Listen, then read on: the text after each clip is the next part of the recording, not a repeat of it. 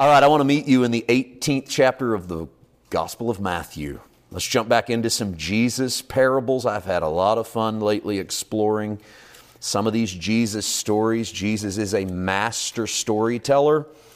I want to start there with that idea that Jesus is a master storyteller to establish a couple of points before we read any scripture, all right? And the first thing I want you to really consider is that we've talked a lot about the fact that Jesus teaches in an old covenant world.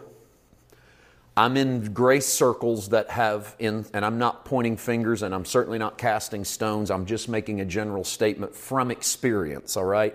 My experience has taught me that in a lot of grace circles, the teachings of Jesus have become secondary to the teachings of, say, the Apostle Paul and Jesus is even oftentimes sort of marginalized in the way he teaches because a lot of us say things like, well, Jesus is teaching an old covenant audience, and therefore he's saying things that you can't possibly accept in the new covenant world. And what that has done is caused a level of distrust in the teachings of Jesus among some grace people. So anytime they see Jesus saying something difficult, they'll just go, well, that ain't for you.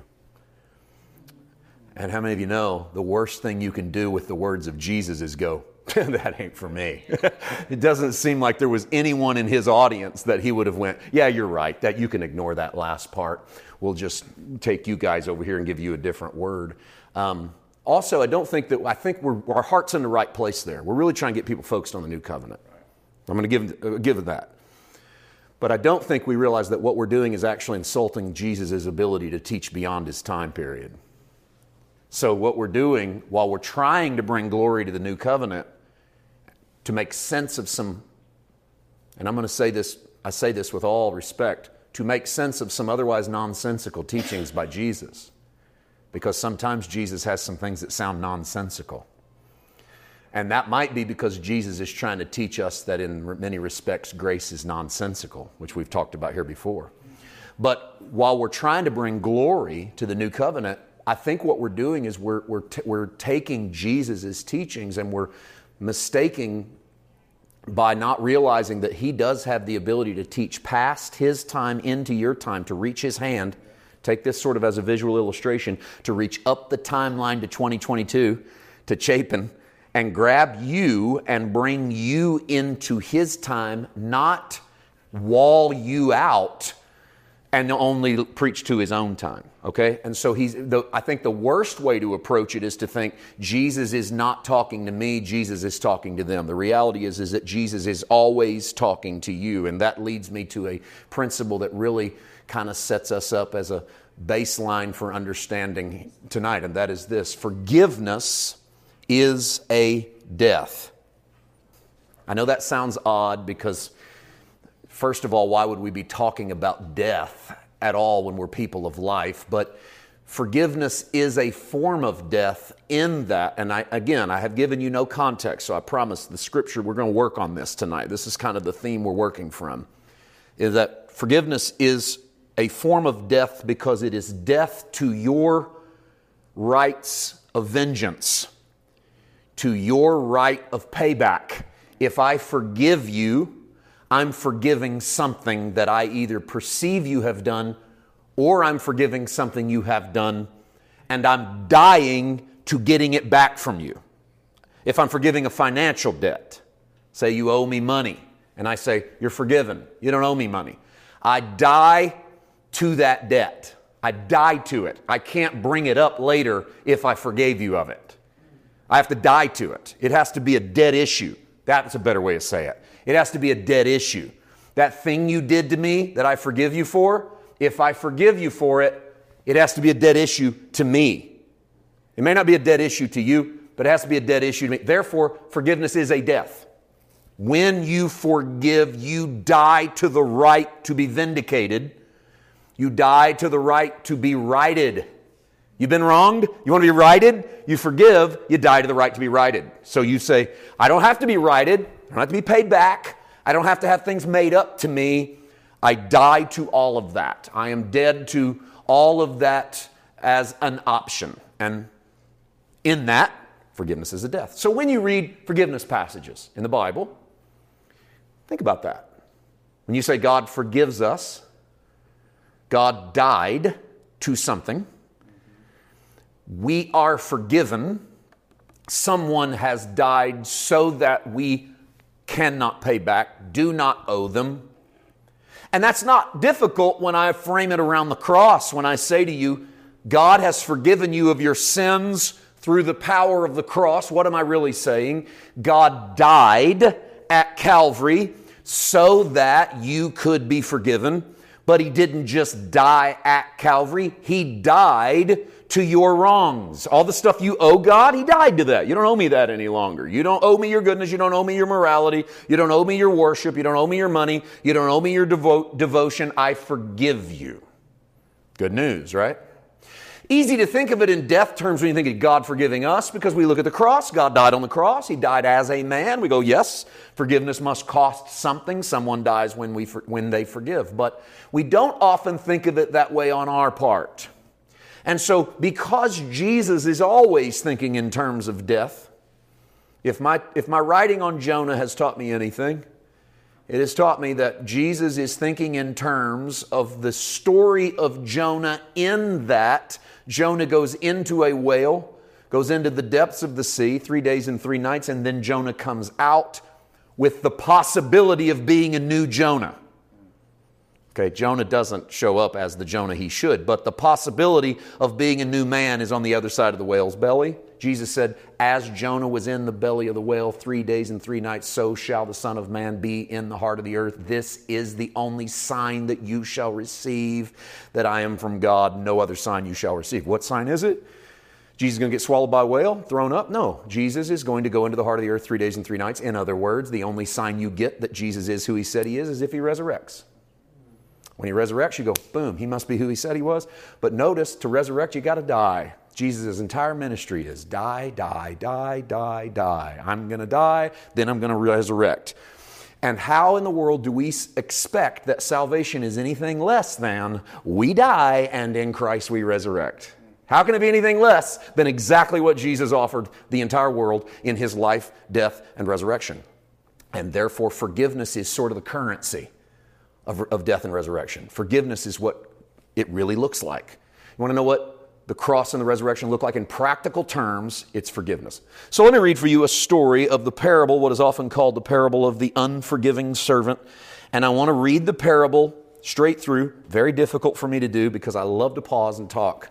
So I'm going to try not to pause and talk. No promises. Don't hold me to it, all right? When we are done, though, we will come back and start the process of trying to work some of these verses. I want to try to lay this story out for you in Matthew 18 23.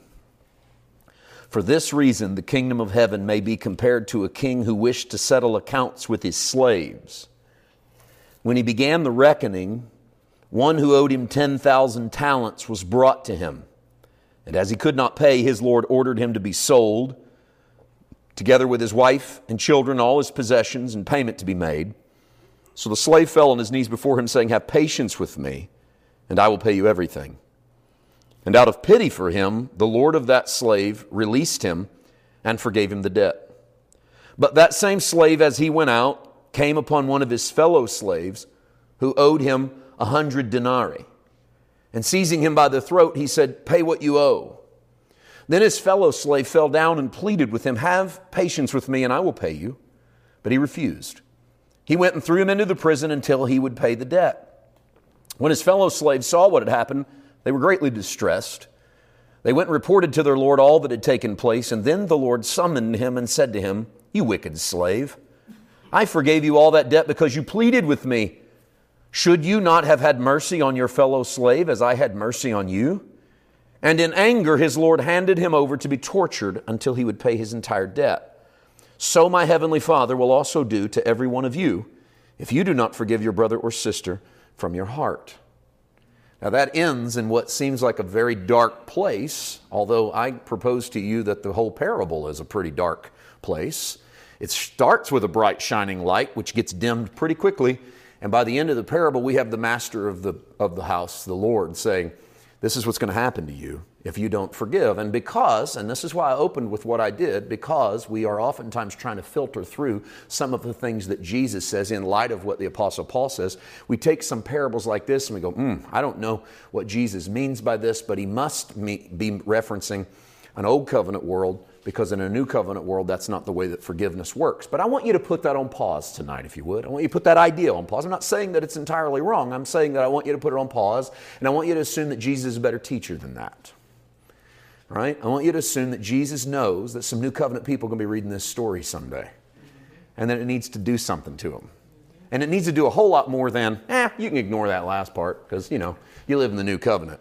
And so, if that be the case, then let's try to look at it through the eyes of a Jesus who's dealing with an old covenant world, but who is the very embodiment of grace and truth. For the law was given by Moses, but grace and truth came by Jesus Christ. Jesus is not prophesying of grace, He is grace. Jesus is not hoping for a better day, He is the better day. Now, He knows He's going to have to die and resurrect to actually bring that better day, but He's carrying it with Him. His entire ministry is carrying it with him. When he opens his mouth, he opens his mouth with grace. He doesn't open his mouth with law or performance, he opens it with grace in a law based world. And so he has to work against that, he has to work with that.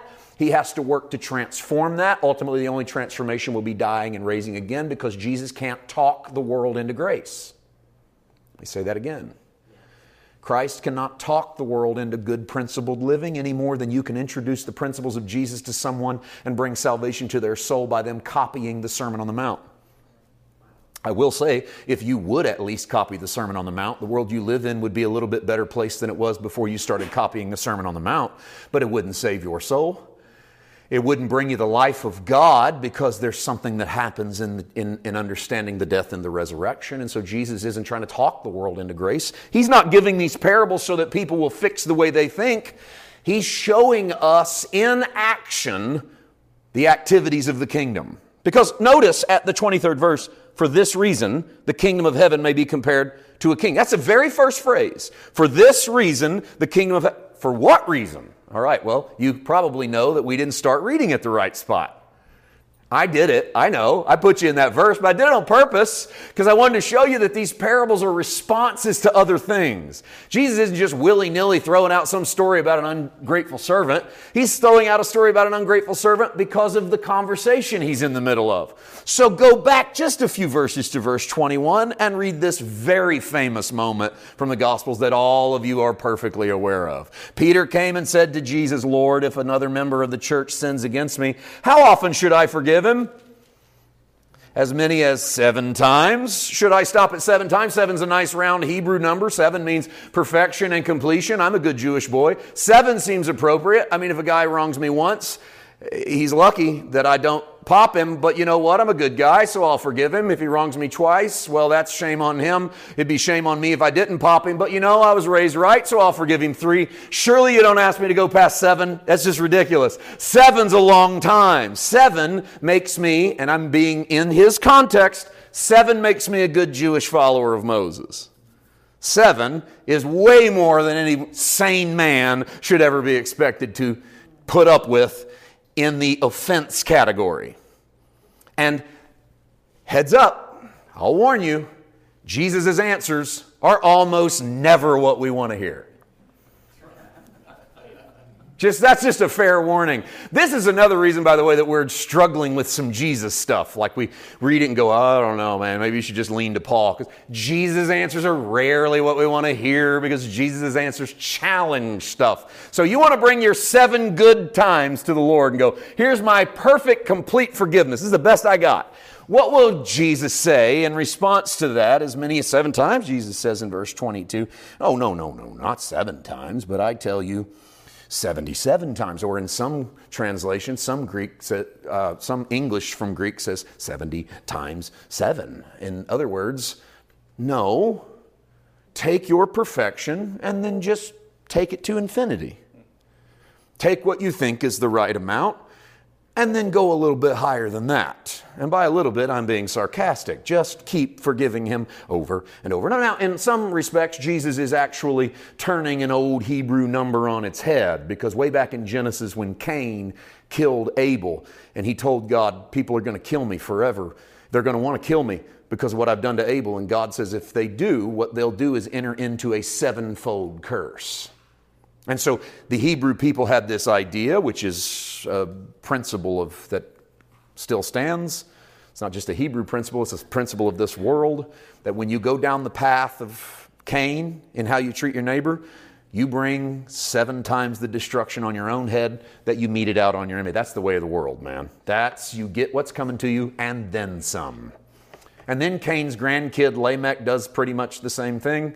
And the Bible says that Lamech goes to the Lord and goes, If my father Cain was avenged seven times, if, man, I'm into it 70 times.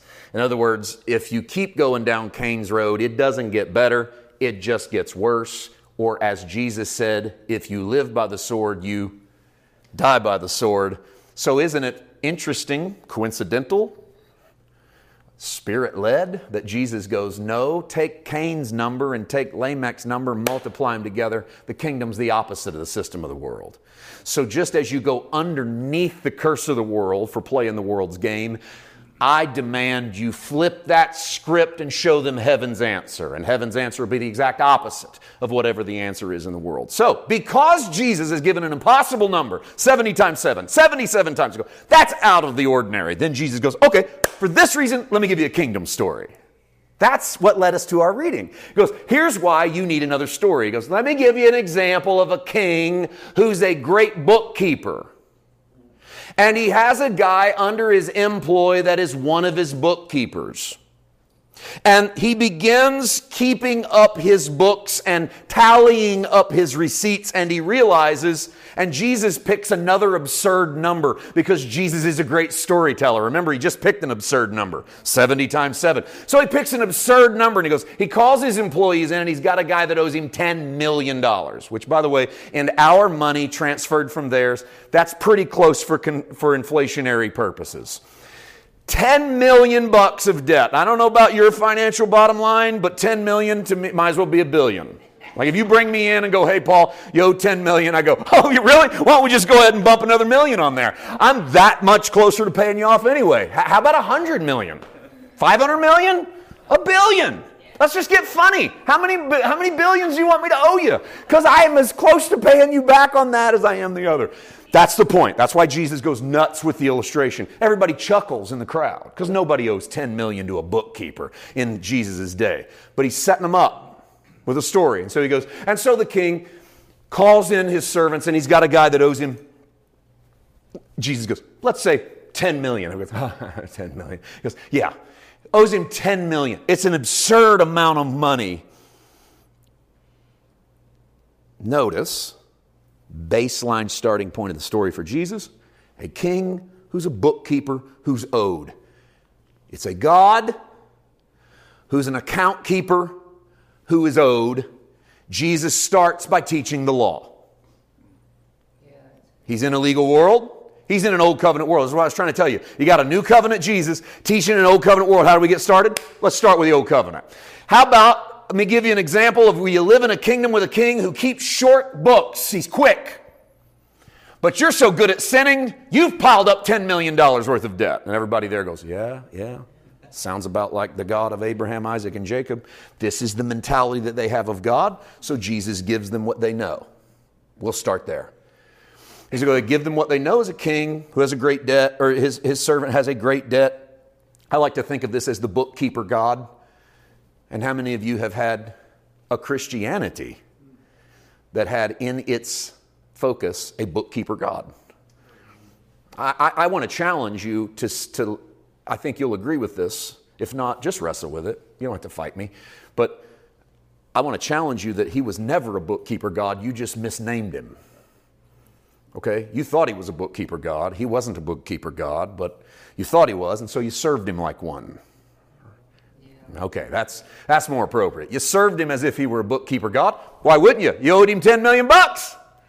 Your debt was higher than you could pay back. Your sin was terrible. You weren't good. You weren't a good tither. You weren't a good Bible student. You weren't a good Sunday school. And when you were good, you weren't good enough because you might as well owe a billion, right? I mean, it didn't really matter. No matter what you did, you could never climb that mountain of spiritual, financial, mental, emotional, physical debt that you owed a big, thunderous bookkeeping God. And so the story goes a sum large enough that what happens to the man?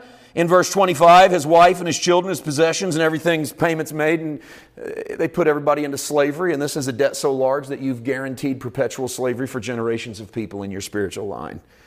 And that's the gospel a lot of us heard. Basically, a perpetual paying back of God that's passed on to our kids and that's passed on to our grandkids. Now, watch the salvation experience of 26, because remember, I told you you have, a, you have a new covenant Jesus in an old covenant world, and he's a great teacher. He's not bad at this, he's good at this. So he's going to reach out into the future and grab the kingdom and he's going to slide it right back down in here to the bookkeeper. All right? And so the servant in verse 26 fell on his knees and said, Have patience with me and I will pay you everything. Have patience with me. Macrothemison, big Greek word, don't worry about it. Macrothemison really means big hearted. It means if you'll be big hearted with me, if you'll be, now it gets translated as patient or long suffering. Um, the English suffers long. Remember this from 1 Corinthians 13, where Paul goes, Love is patient, love is kind. Paul goes, Love suffers long.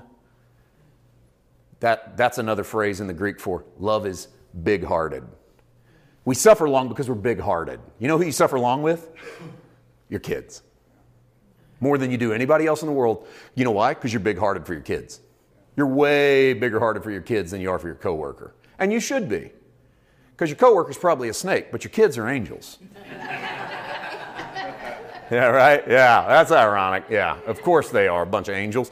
But they might as well be angels because you're big hearted for them, you're patient, your love long endures, it's long suffering. The perfect, I mean, you know what the best image of God loving you is? Just think about how much you love your kids and what they have to do to get rid of your love. And you go, well, they couldn't get rid of my love. And you go, well, then quit acting like you're a better father than God. This is what I tell people. You go, how much does God love you? you go, well, he loves me, but he won't put up with this. I go, how much do you love your kids? What do they have to do to get rid of your love? Well, they couldn't get rid of it. Then why do you think you're a better dad than God is? You're not a better parent than the father. And so the father who's big hearted, the servant asks for the big hearted king. He goes, Can you just be patient with me? If you're patient with me, now listen to this. If you're patient with me, I promise you I'll pay you back everything. How many of that, how many of us does that sound like? In our walk. Now remember, he's laid out legalism for you. He's when you got a bookkeeper, God keeps big accounts, you got a bigger debt than you can pay. Your whole family's in debt. Your kids are going to be in debt. There's no way you're out of this, man. This is a perpetual generational curse that just goes on and on and on. What should you do? You go to God and go, if you'll just use your big old heart to have mercy on me, I promise you I'll pay you back.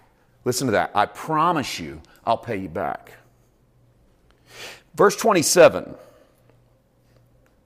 Out of pity for him, the Lord of that slave released him and forgave him the debt. Here's a question I want to ask you. It's a very simple answer, but it's one that we so easily miss. By the way, pity here isn't pity in the English, isn't pity the way we think of pity.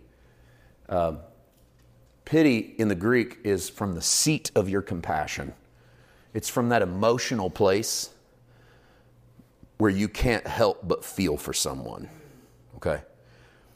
Out of pity, the king forgave him his debt. Here's my question it's as easy to miss. Did the king forgive him because he made promises? Or did the king forgive him because the king is big hearted and has pity? And the answer is easy. You know, I'm not tricking you. The answer is simple, but it's easy to run past this. The king ignores this in much the same way the father ignores the prodigal son that comes back and goes, I'll be as one of your hired hands. The father doesn't even listen to that garbage. I don't need another hired hand. I got hired hands. I want kids. I put a lot into you. I want you back. So the king doesn't say, I forgive you. Hey, don't forget, next week is your first installment. Now, I don't want to bash us as ministers um, or the church. I love ministry and I love the church, and I hope we can do better.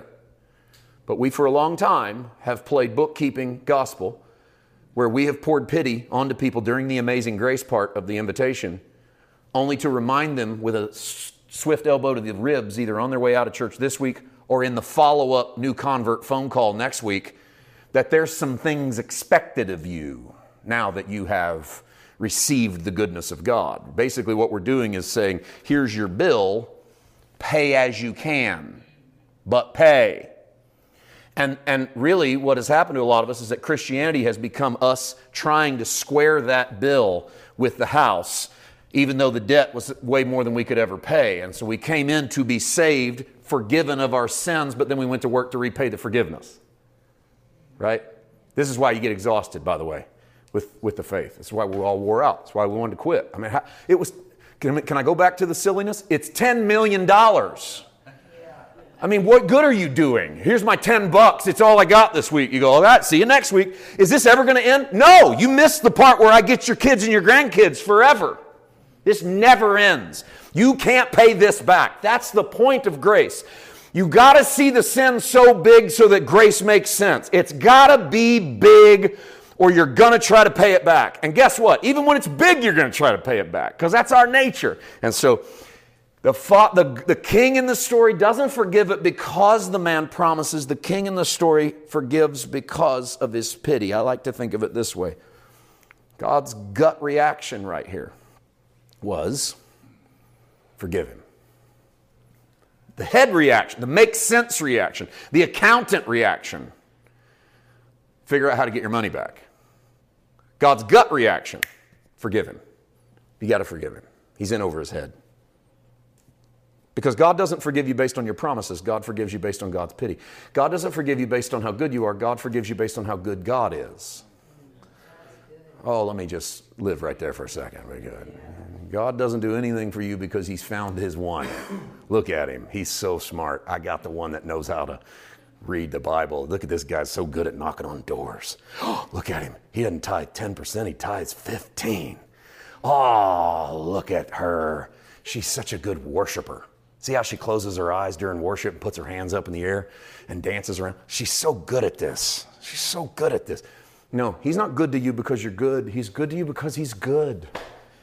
He's just a good God. He just, he, he, he doesn't need what you have. He just wants you. So out of pity, he forgives the entire debt. And this takes me back to that principle. What did I tell you? Forgiveness is a kind of death. Death to your rights of vengeance, death to your rights to be righted, death to your rights to reclaim the debt. So, what? Let's slow step here. What did the king actually do in regards to the debt? He died. He killed himself. He died. What did God do in regards to the debt? He came to earth as a man and he walked with his head up, up Calvary's hill, and he made all things new. And how did he do it? In the worst possible way we think kings would ever do it. Kings are supposed to win, not lose. Kings are supposed to kill, not be killed. And yet he goes to the cross and he suffers and he dies, not so that he can flip the tables and someday come back and be the guy that swings the sword, but so that we will learn that the only way you're going to win is to lose. The only way you're going to resurrect is to die. The only way you're going to follow Jesus is to lay the stuff down and say, Here am I, Lord, send me. And so, what does the king do to the debt? He dies to it. He dies to getting his money back. He goes, I'm done. You don't owe me anything. I die to getting it back. You are forgiven of the debt. And he does it out of the pity of his heart. And then the man leaves the room, but that same slave, verse 28 as he went out, came and fell upon his fellow slave who owed him a hundred denarii. Now Jesus flips the comedy. A hundred denarii, even for inflationary purposes, hundred bucks. Hundred bucks. You could probably swing it, right? I mean, you might. Maybe you don't have it in your wallet. You probably got it in your digital wallet. Probably got it on your credit card. Probably got it on your check card. Heck, a few of you probably have it squeezed in the seats of your car. I mean, I don't know. I'm just saying, point is, it's not going to break you. You could probably come up with the 100 and still make your mortgage. Maybe not, but you, you get my point. Jesus goes from one silly extremity to the other. A guy that owes 10 million, and the same guy that owed 10 million goes right out, goes right out onto the street and finds a man that owes him 100 bucks. And he literally holds his feet to the fire so that the man will give him the hundred bucks. But this guy doesn't even have a hundred bucks. Jesus chooses to go to the lowest possible end of the spectrum to a guy that can't scrape together the $100, to a guy that even that is as good as 10 million for.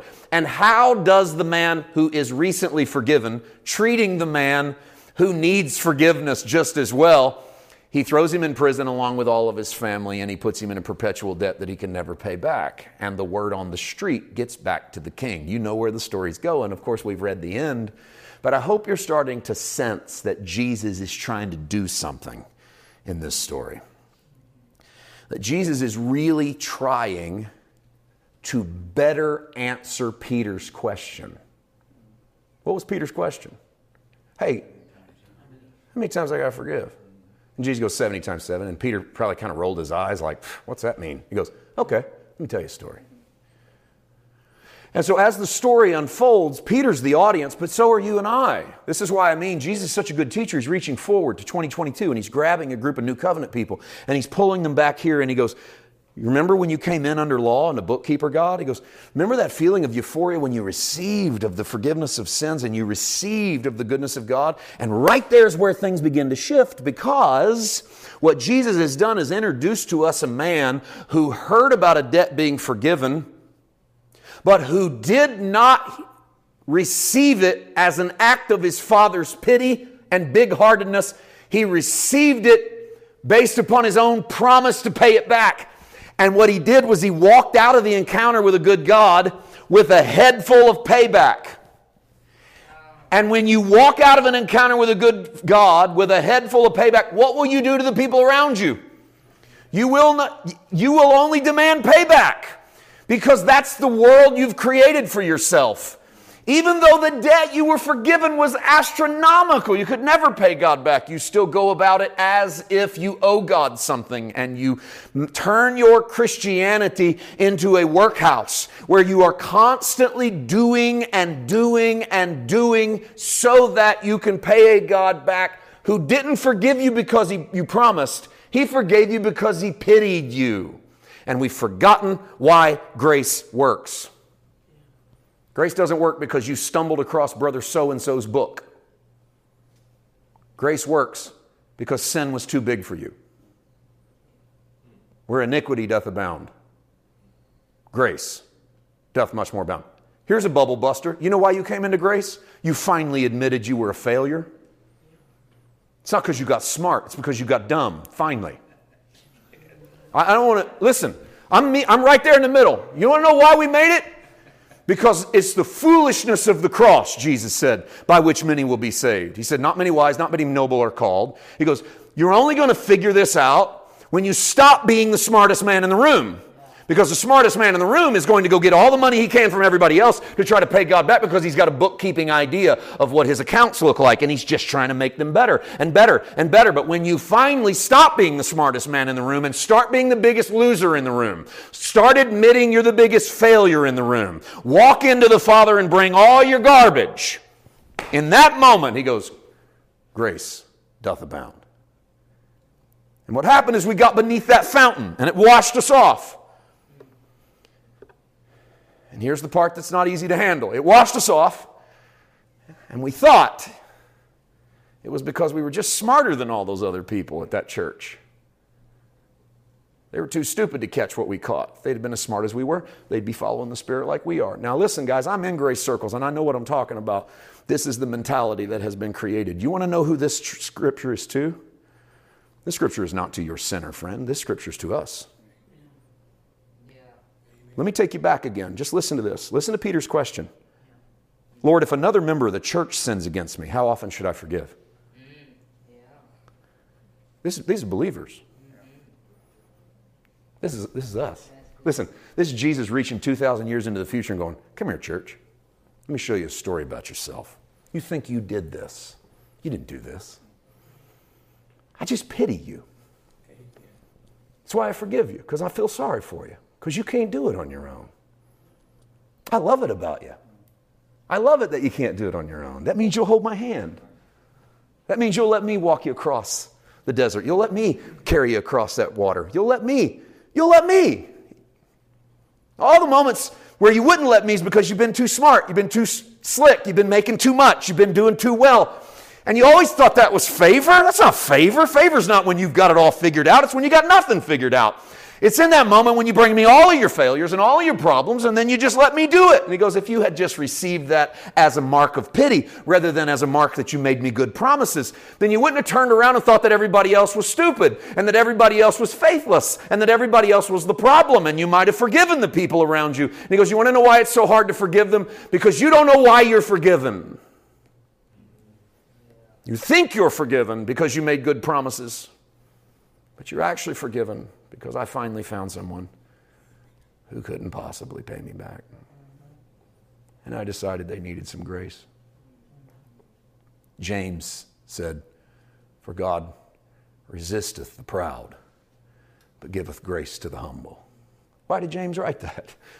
Because James knew that the only the key to discovering the grace of the pitiful Father, pit, full of pity, the big hearted God, who died to his bookkeeping ways so that you could have grace. Because forgiveness is a death. Because God died to what you owed him. Because you come to God and said, I need forgiven, and he goes, Yeah, but you owe me a lot. Tell you what, I'm out of the bookkeeping business. I shut the thing down. We're going to take the shingle off the door. We're going to lock it up. No more bookkeeping. You get absolute freedom. Congratulations. And then we go right out into this world and we go to work for Jesus. and you go, yeah, but I don't hold anybody's feet to the fire for forgiveness. Mm. Just man, what I've started to do is when I can't, when I don't think I'm in the story, I've started to take a really big pause and push back from the table when I'm reading the Bible and go, okay, I'm starting to think I'm a one character, but I got a feeling the reason you put me in this story in my heart, Lord, was because I haven't figured out which person I am in this story yet. And there's a reason you circled me back to this. So I need a little instruction. I need you to help me out just a little bit. I don't know what you do with your neighbor. I don't know how you handle those who have wronged you. But I know that Jesus' answer to Peter is the same answer he gives to us die to your right to be right and that's where forgiveness starts. Die to your right to be avenged, and that's where forgiveness starts. Listen, refuse, okay? I'm bringing it home. Refuse to die to it. What will that get you? Refuse to die to your right to be avenged or to be righted in the midst of the wrongs. Okay, so that we know what that will get us, how does the story go? When his when the Lord summoned him in verse 32, he said, You wicked slave, I forgave you all the debt. Watch this, because you pleaded with me. Time out. I didn't forgive you the debt because you promised me. I forgave you the debt because you asked me to. I forgave you the debt because I'm good. I didn't forgive you the debt because you're good. Where did we get our wires crossed? Dude. This is what the king says to him. Where'd you mess this up? You came in there and asked for the forgiveness of a debt that was way over your head so that I wouldn't imprison your family. I gave up my whole business for you, my whole bookkeeping ways. I shut the whole thing down. I didn't expect anything in return from you. You went right out, picked my shingle up off the ground, opened your own offices. Your own offices of religion and payback. Your own offices of do good and get good.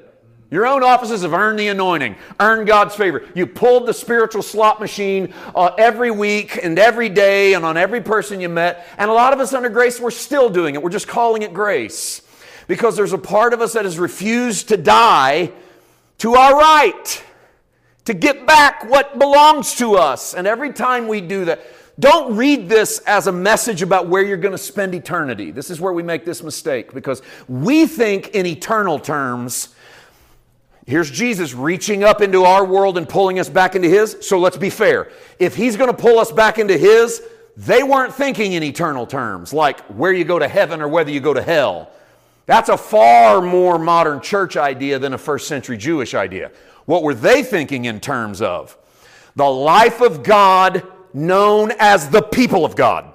We get it because we're Jews and we're circumcised. And Jesus goes, eh, not so fast. That's not how it works anymore. You don't get just because who daddy is, or that you got circumcised, or that you read Torah, or that you know where Sinai is, or that you've offered lambs at a temple. He goes, those, the sun's going down on those days. Those are passing away. That's the last days of the New Testament. That's why Peter at Pentecost goes, This is that that was spoken of by the prophet Joel.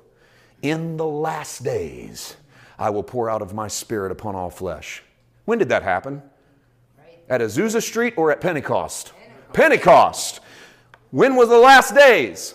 Pentecost. Why? Because they were watching the sun go down on an old economy, so much so that Peter quotes the part we always leave out. Always left this out in our Pentecost. We go, this is that that was spoken of by the prophet Joel. In the last days, I'm going to pour out the Holy Ghost on your sons and your daughters, and your old men are going to dream dreams, and your young men are going to see visions. And then we'd stop and everybody'd shout. We didn't quote the next verse where he said, and the sun's going to be darkened, and the moon's going to be turned to blood in that great and terrible day of the Lord. Guess what? Peter quotes that.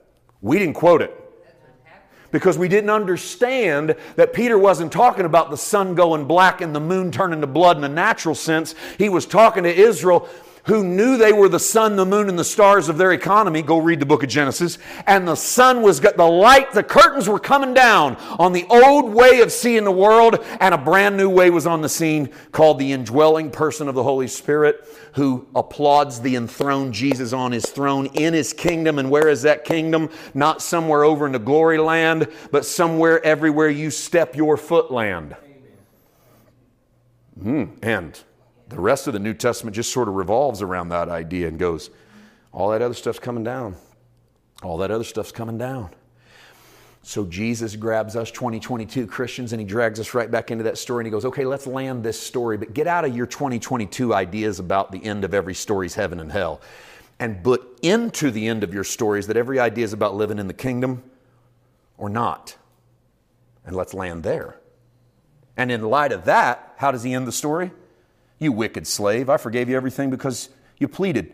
Shouldn't you have had mercy on your fellow slave as I had mercy on you? And in anger, his Lord handed him over to be tortured until he would pay his entire debt. So my heavenly Father will also do to every one of you if you do not forgive your brother or sister from your heart. Now, if you think this is hell, I want to throw you another curveball. How are you going to pay your debt back in hell? Point of the story was you're going, you're going to pay your debt back. I'm not just tormenting you for the jollies. I'm going to torment you till you pay me back. So if this is hell, then you have a theology that also says that if you could just burn long enough, you will pay him back. Okay. I'm not even going to I'm not even really going to comment on that. I'm just going to let that we're just going to let that baby die on the vine, all right? Instead, let's land where Jesus wants his audience to land, which is this. Listen. You want to walk in the fullness of dad's kingdom? Treat people the way dad treats you. You want to live in the hell of this world? Flip dad off. Pay him back. Go out there and do what you need to do. Go get yours. He goes, Go get yours. Find somebody that owes you a little bit, shake them down. Go run over this world. You can do that if you want to. He goes, You want to know what's going to happen to you? Torment. You're going to try to pay God back for the rest of your life? It's not going to happen. I don't think anybody was talking at the end of Jesus' story. And I think Peter got his answer. Hey, Jesus. I don't think Peter walked up to him afterward and went, Hey, that was a good story, but how many times should I pay him back? I don't think he did. The only basis for condemnation is the 34th and 35th verse of this story. Listen, you are not condemned because you're in Christ. But if you want to go back under some form of the way this world lives, the system of this world, just go ahead and live 34 and 34 out, 34 and 35 out. Just don't forgive. Don't show mercy. Don't function as if you belong to the kingdom. Function as if you're trying to get in through your performance. And that's the way to walk right back out. I, I, I truly believe this, again, I'm not ready to fight about this, but um, when Jesus said there's an unpardonable sin, he said it won't be forgiven in either this age or the age to come. I think that's it. I mean, the unpardonable sin is refusing to show pardon. If you refuse to show, because Jesus told you, he goes, if you refuse to show pardon, how in the world are you going to walk in it? How are you going to walk in what you, how are you going to walk in what you don't know how to give out? You don't know how to give it out because you don't know you got it. If you don't know you got it, you're not going to give it out. You want to know why we see unforgiving believers? Because they don't know they're forgiven. You know why we see merciless people? Because they don't know they've been given mercy.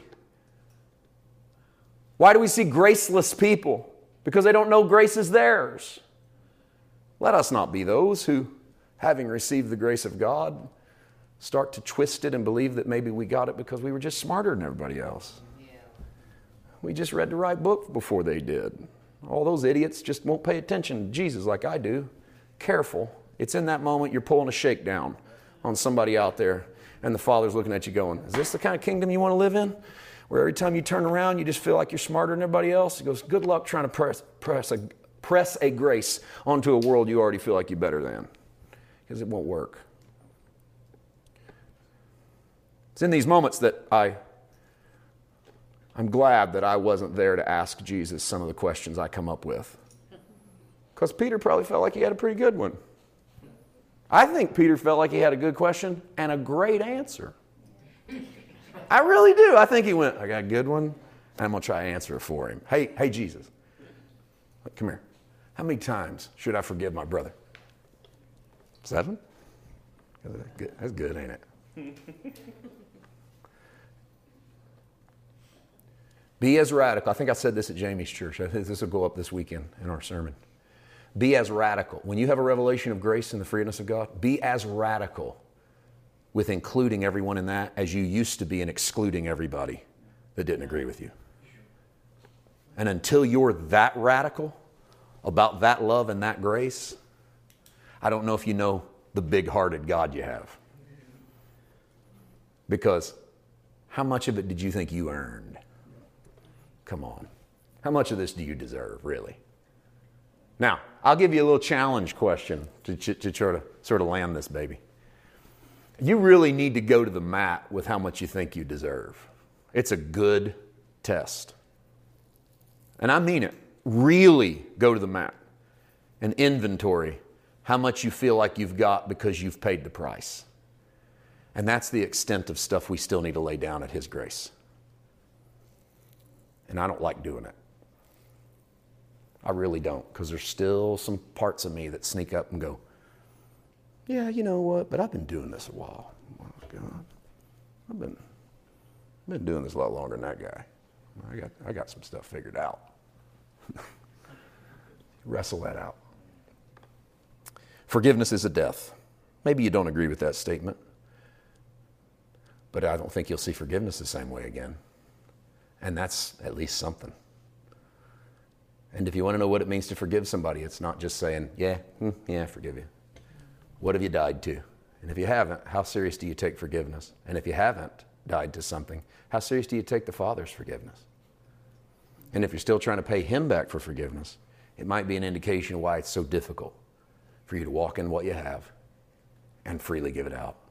Jesus said, Freely it has been given to us freely we give. Or that's what Paul said, rather, through Christ. Father, I thank you tonight for this word that I think is I think is the kind of thing that challenges me sometimes to the point that I'm I'm uncomfortable enough with it that I sometimes I, I wish you'd give me something else because I as much as I love to watch you work in the stories, it is humbling. It's hurtful to get up here and find out that what you're really doing is working on me. And uh, I guess it's a hurt that's okay because it means we'll we'll just limp our way out of it. And that's a pretty good place to be. So help me to deal with that. And every one of these precious sheep, your kids, that you would leave the 99 to go find.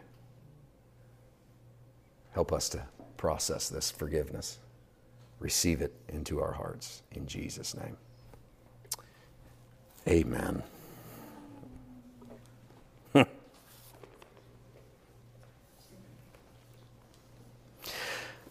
Remember when Paul said in 1 Corinthians, I, I quoted for you 13 4, where, where Paul said, Love suffers long, that, that Greek word, uh, makrothomison, big hearted, big hearted. Love is big hearted. The next verse, love is not resentful. Greek, love keeps no account of evil. It's just, uh, that's God going, I have stopped being your bookkeeper. There you go. Take what you need. And so we take it. So receive the non resentful, AKA no accounts kept love of God. But don't dare keep it to yourself. Let everyone you see have some of it. Freely given to me, freely give to you.